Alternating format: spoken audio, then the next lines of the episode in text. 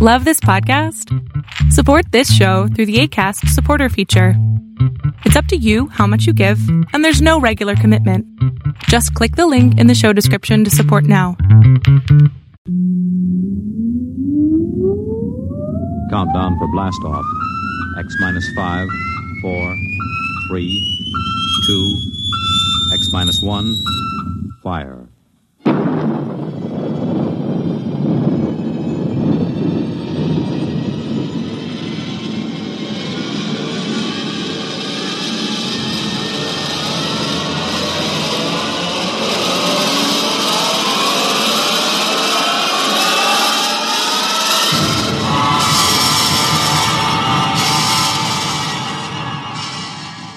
From the far horizons of the unknown come transcribed tales of new dimensions in time and space. These are stories of the future, adventures in which you'll live in a million could be years on a thousand maybe worlds. The National Broadcasting Company, in cooperation with Street and Smith, publishers of astounding science fiction, presents X, minus, one.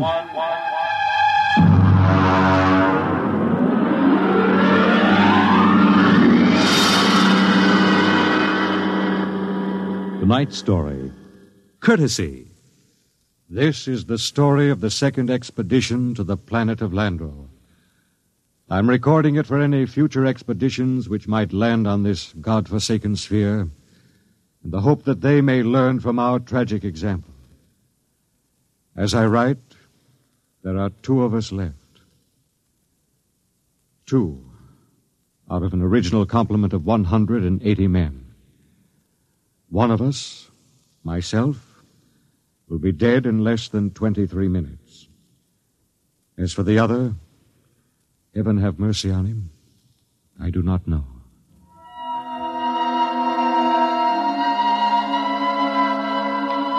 On June 3rd, 1997, less than two months ago, the last of our supply ships blasted off from Landro for their return to Earth. After it had gone, I remember looking out across the plain at the dead city, one of thousands that dotted this planet. It had tall, graceful buildings, atomic power systems, vacuum conveyors, all perfect, all deserted, all ominous. How had it happened? The best guess was that the plague had frightened the original inhabitants of the planet so that they'd piled into rocket ships and headed for some distant planet. I often wondered why a civilization so advanced as Landro could not find a serum to beat the plague. It had taken our Earth doctors less than six months to develop an immunization method. Well, maybe those aborigines back in the hills knew the answer.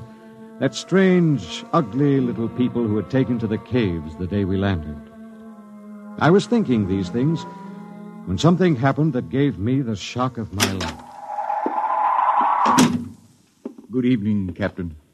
Oh, what brings you here, Doctor? It's the matter of the serum, sir.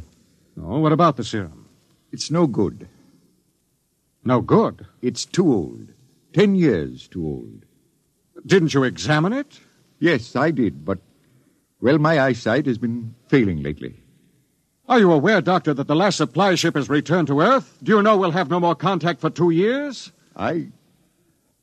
Just, uh, how long do you give us? Well, the present immunity will last a week or so. Then, without booster shots, it's just a question of time until someone picks up the plague. After that, What about the natives? They don't die from the plague. the accepted theory is that they have developed an immunity.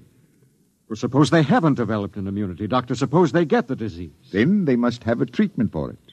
If they don't, there would be no natives. Would you be willing to go on an expedition to the hills to find out? At this point, Captain, I'd be willing to do anything. Absolutely anything. I. I am truly sorry. You're sorry.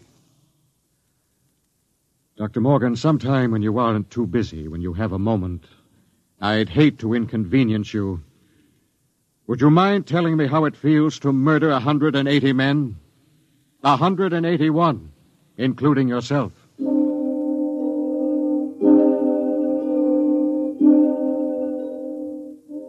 Did a lot of thinking after Dr. Morgan left my hut. It was still unreal for me. After all, the planning of an expedition was no simple thing. You put into it the result of years of training and experience, years of study at the academy, years of learning how to handle men and natives. Every man on my crew was handpicked for his skill. And yet, a simple thing like a myopic surgeon misreading a label could blast the whole thing. Yes, it was a shame. And I did the only thing I could think of. I yelled for Bat Ears Brady. Brady! Get your carcass in here. Take the lead out. Okay, okay. Well, what's up? Sit down, Bat Ears. You got trouble, Kev? We got trouble. What? The serum's no good. What? Morgan forgot to check it. It's ten years too old. Holy jumping snails. You're going to court martial That that? wouldn't do much good. We'll all be dead pretty soon unless somebody figures something out. Well, what are you going to do, Kev? Well, there's only one chance. One chance in ten million. What? The natives. Them cave rats. What good can they do us? Now, they don't get the plague, so maybe they know a cure. Okay. Let's get a few of them and beat it out of them. That's why you're here. shoot. How'd you like to come along on a little expedition up to the cave country? You, me, the doctor, and uh, Faulkner. Faulkner. Now, listen, Cap, he's worse than the doctor. Yes, but he knows more about the native culture than anybody here. He's the only one who's completely familiar with the records of the first expedition. Okay, so it's me, you, the doc, and Faulkner. When do we start? Tonight, in half an hour. We should reach the cave country by tomorrow. With luck, we'll be able to find natives before night.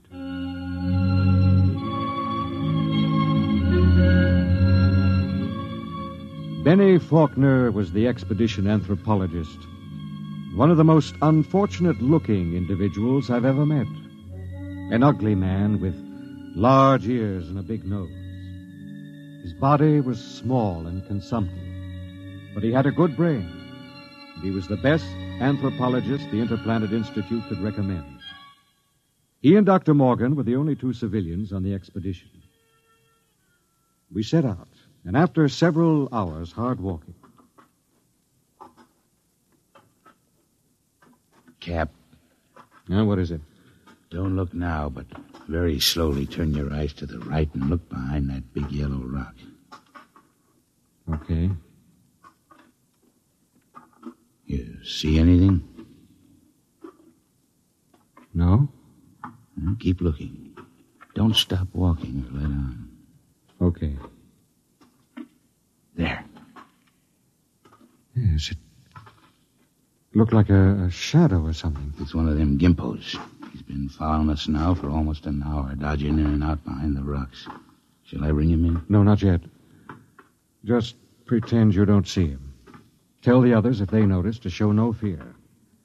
There's nothing will start these simple minded cavemen like fear.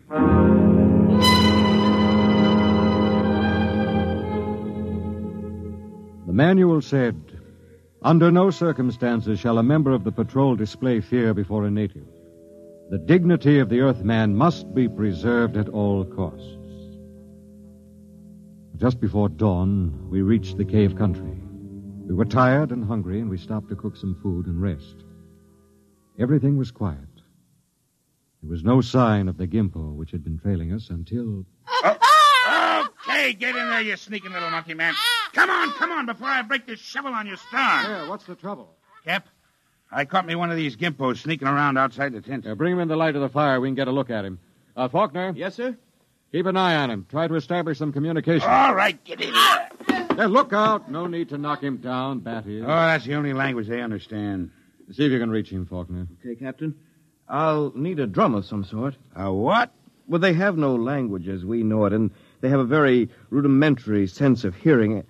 I find they communicate with one another through a very primitive kind of vibration of the tongue.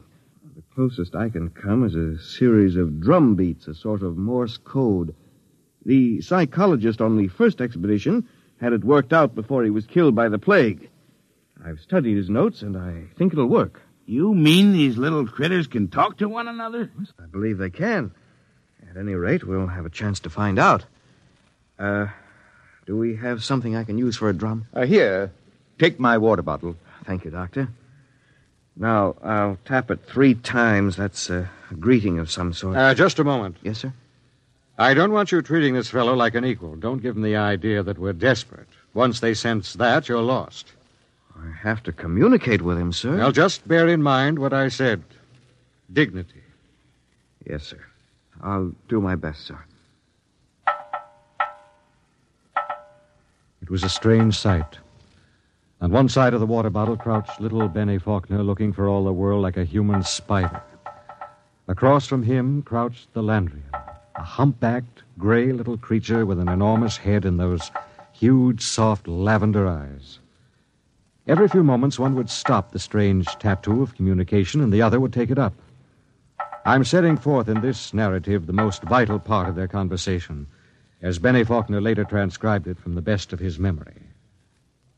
Benny asked, Why were your cities abandoned? Was it the plague? The native said yes. Benny said, Do you still fear the plague? The native answered yes. Do any of your people become afflicted? The answer was some. How do you treat them? Silence. How can we find a cure for the plague? More silence. Then the native said, Go among my people. Then he asked, Will we find the answer among your people? And the native replied, My people have the answer. Then he said, Will you tell me the answer? The native repeated, Go among my people.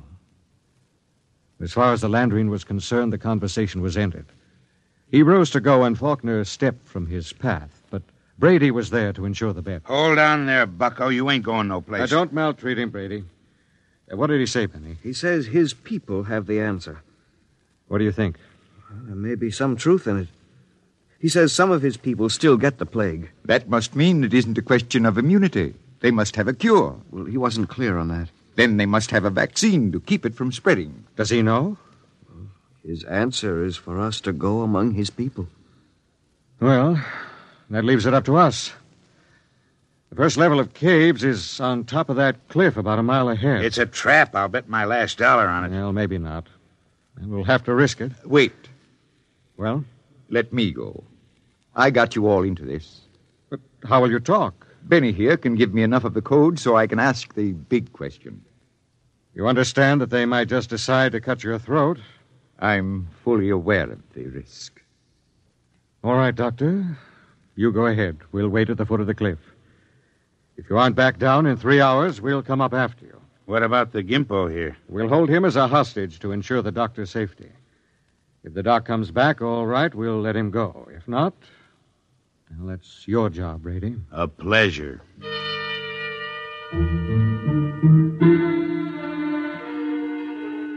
It took Dr. Morgan about an hour to pick his way up the side of the cliff to the first of the openings where the Landrians lived.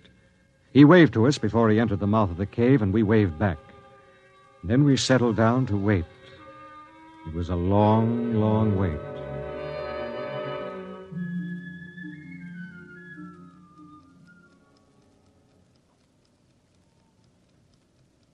Eight o'clock. He's been up there more than three hours, Cap. Well, we'll give him a little more time. It's getting colder. Yes, keep that fire going. How much longer are you going to wait, Cap? Oh, we've got lots of time. You'd think we'd have heard of something by now if they was going to knock him off, I mean. No, not necessarily. Wait. Look, up on the cliff. That's him, all right. Hey, what's he running for? Oh, no, he looks scared. That crazy fool, if he don't look out... he'll- Doctor! Dr. Morgan, look out! Look out! Ah!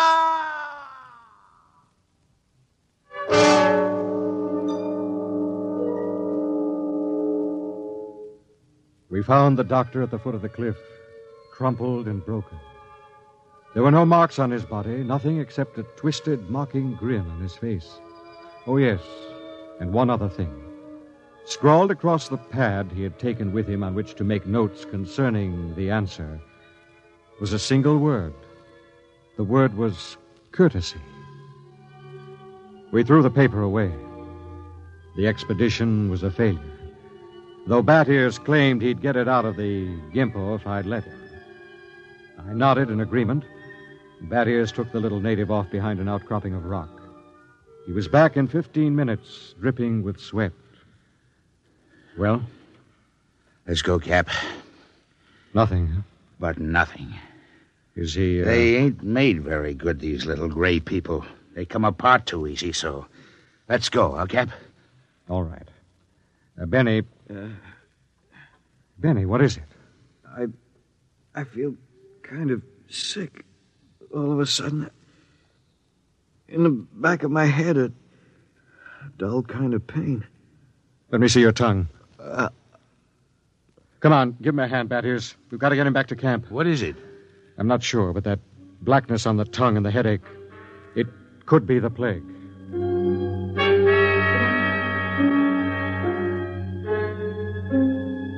By the time we got Benny Faulkner back to camp, he had the red spots on his body, and then the fever began to rage. It was the plague, no mistake about it. Before morning, Collins, the supply sergeant, had it. Then it was Peabody. After that, the men went down like ten pins. Then one morning, Bat Ears Brady dragged himself into my tent and sat down. The lines in his face told me the end was coming pretty fast. Sit down, Brady. Well, what's the count? Six left. We buried the chaplain today. Got anything to drink? Sorry, I'm all out. Uh, how about a cigarette then? You, you got a cigarette? Yeah, sure. Here. How's Faulkner? I don't get it. He's still alive. Still alive? Yep. In fact, he's getting better. He's sitting up. Holy mackerel. Oh, this is a good cigarette. Uh, it's like any other. No, no, no. This one's different, Cap. This is my last. What do you mean, Brady? Take a look at my tongue. See? Little black spots.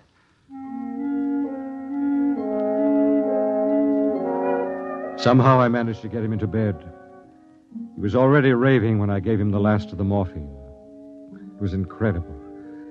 Big, brawling, bat ears Brady, a tower of strength, lying sick and whimpering on a cot. When he died, I went out on the moors to think. The sun was a dull red glow. Cold breeze whipped up. But somehow I couldn't forget Faulkner. Why should Faulkner recover from a plague from which no man has ever recovered? Surely there must be a reason. Nothing happened without a reason. I turned and went back to see Benny Faulkner. Hello, Captain. Hello, Benny. How are you? Pretty good. I got up and walked a couple of steps today. How goes it? Uh, Brady's gone. Oh. I, uh, I just buried him. Listen, Benny, there must be some reason why. Well, there's nothing strange about me, nothing different from any other man. There must be. You survived the virus. Oh. Benny, I-, I want you to tell me everything you know about yourself, everything you can remember. Because somewhere in your makeup is some little thing that makes the difference. If I can find that thing, then maybe I can do something to save myself and the rest. Even if I can't, at least I can leave a record for any future expedition that comes to Landro. Okay? Okay, Captain. Where should I start? At the beginning. I'm going to take notes. Well, I, I was born on the 2nd of July in 1971. My parents were ordinary people. My father was.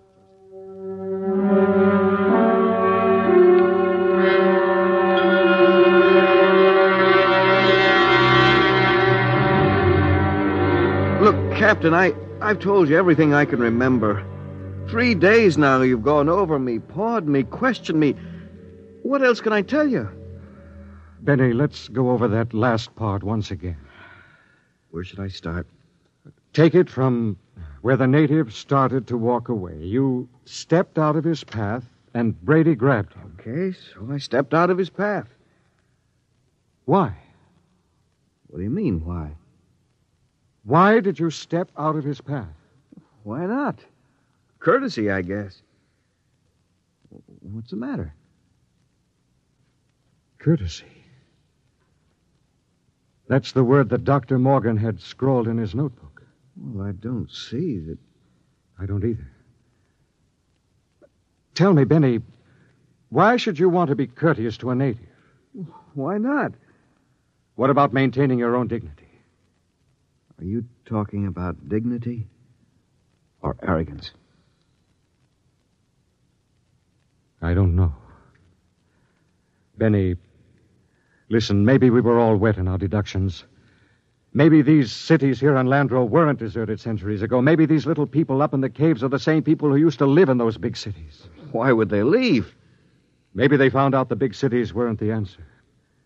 Maybe they found out that civilization doesn't necessarily bring happiness. So they just packed up and left, returned to the simple life. No, it doesn't make sense. You're forgetting the plague. What is the plague, Benny? Well, I don't know. Is it a virus? I don't think they ever found out. You know what I think? What?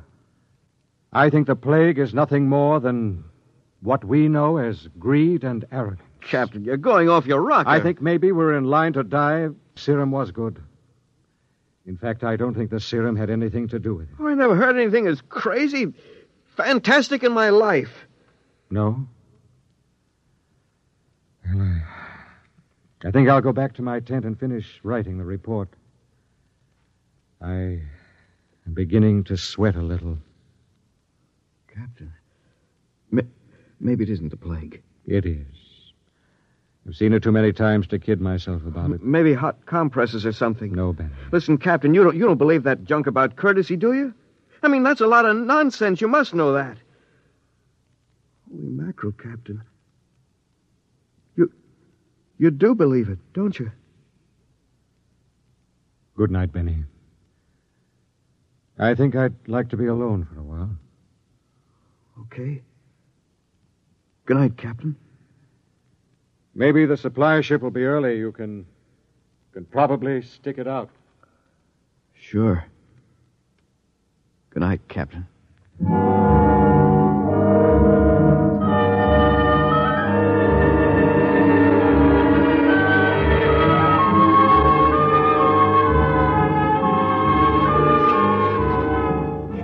This concludes my report. I'm turning it over to Benny Faulkner in the hopes that he will be able to transmit it to any other expedition commander who contemplates exploring the planet of Landro. The fever is beginning to mount now. My hands tremble as I write. The end should not be far off. There's little question in my mind as to what it'll be. You see, I didn't have a chance. I stepped out of no paths. I showed no courtesy.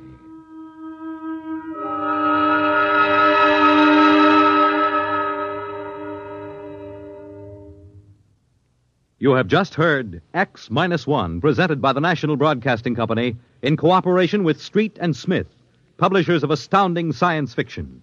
Tonight, by transcription, X Minus One has brought you Courtesy, adapted for radio by George Lefferts from the story by Clifford Simak. Featured in the cast were Bret Morrison as Captain Ira Warren, Arnold Robertson as Bat-Ears Brady, Edwin Jerome as Dr. Morgan, and Bill Griffiths as Benny Faulkner. Your announcer, Fred Collyer. X Minus One was directed by Ken McGregor and is an NBC Radio Network production.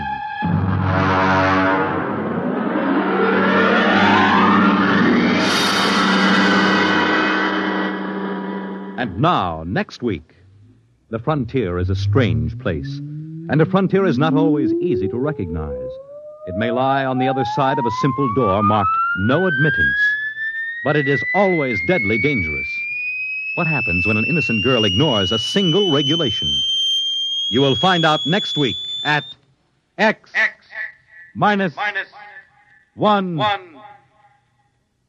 When you buy United States savings bonds, you help to build your own future security. Here's an opportunity to save systematically for long range personal objectives. And with their increased yield and other improvements, U.S. savings bonds are a better investment than ever before.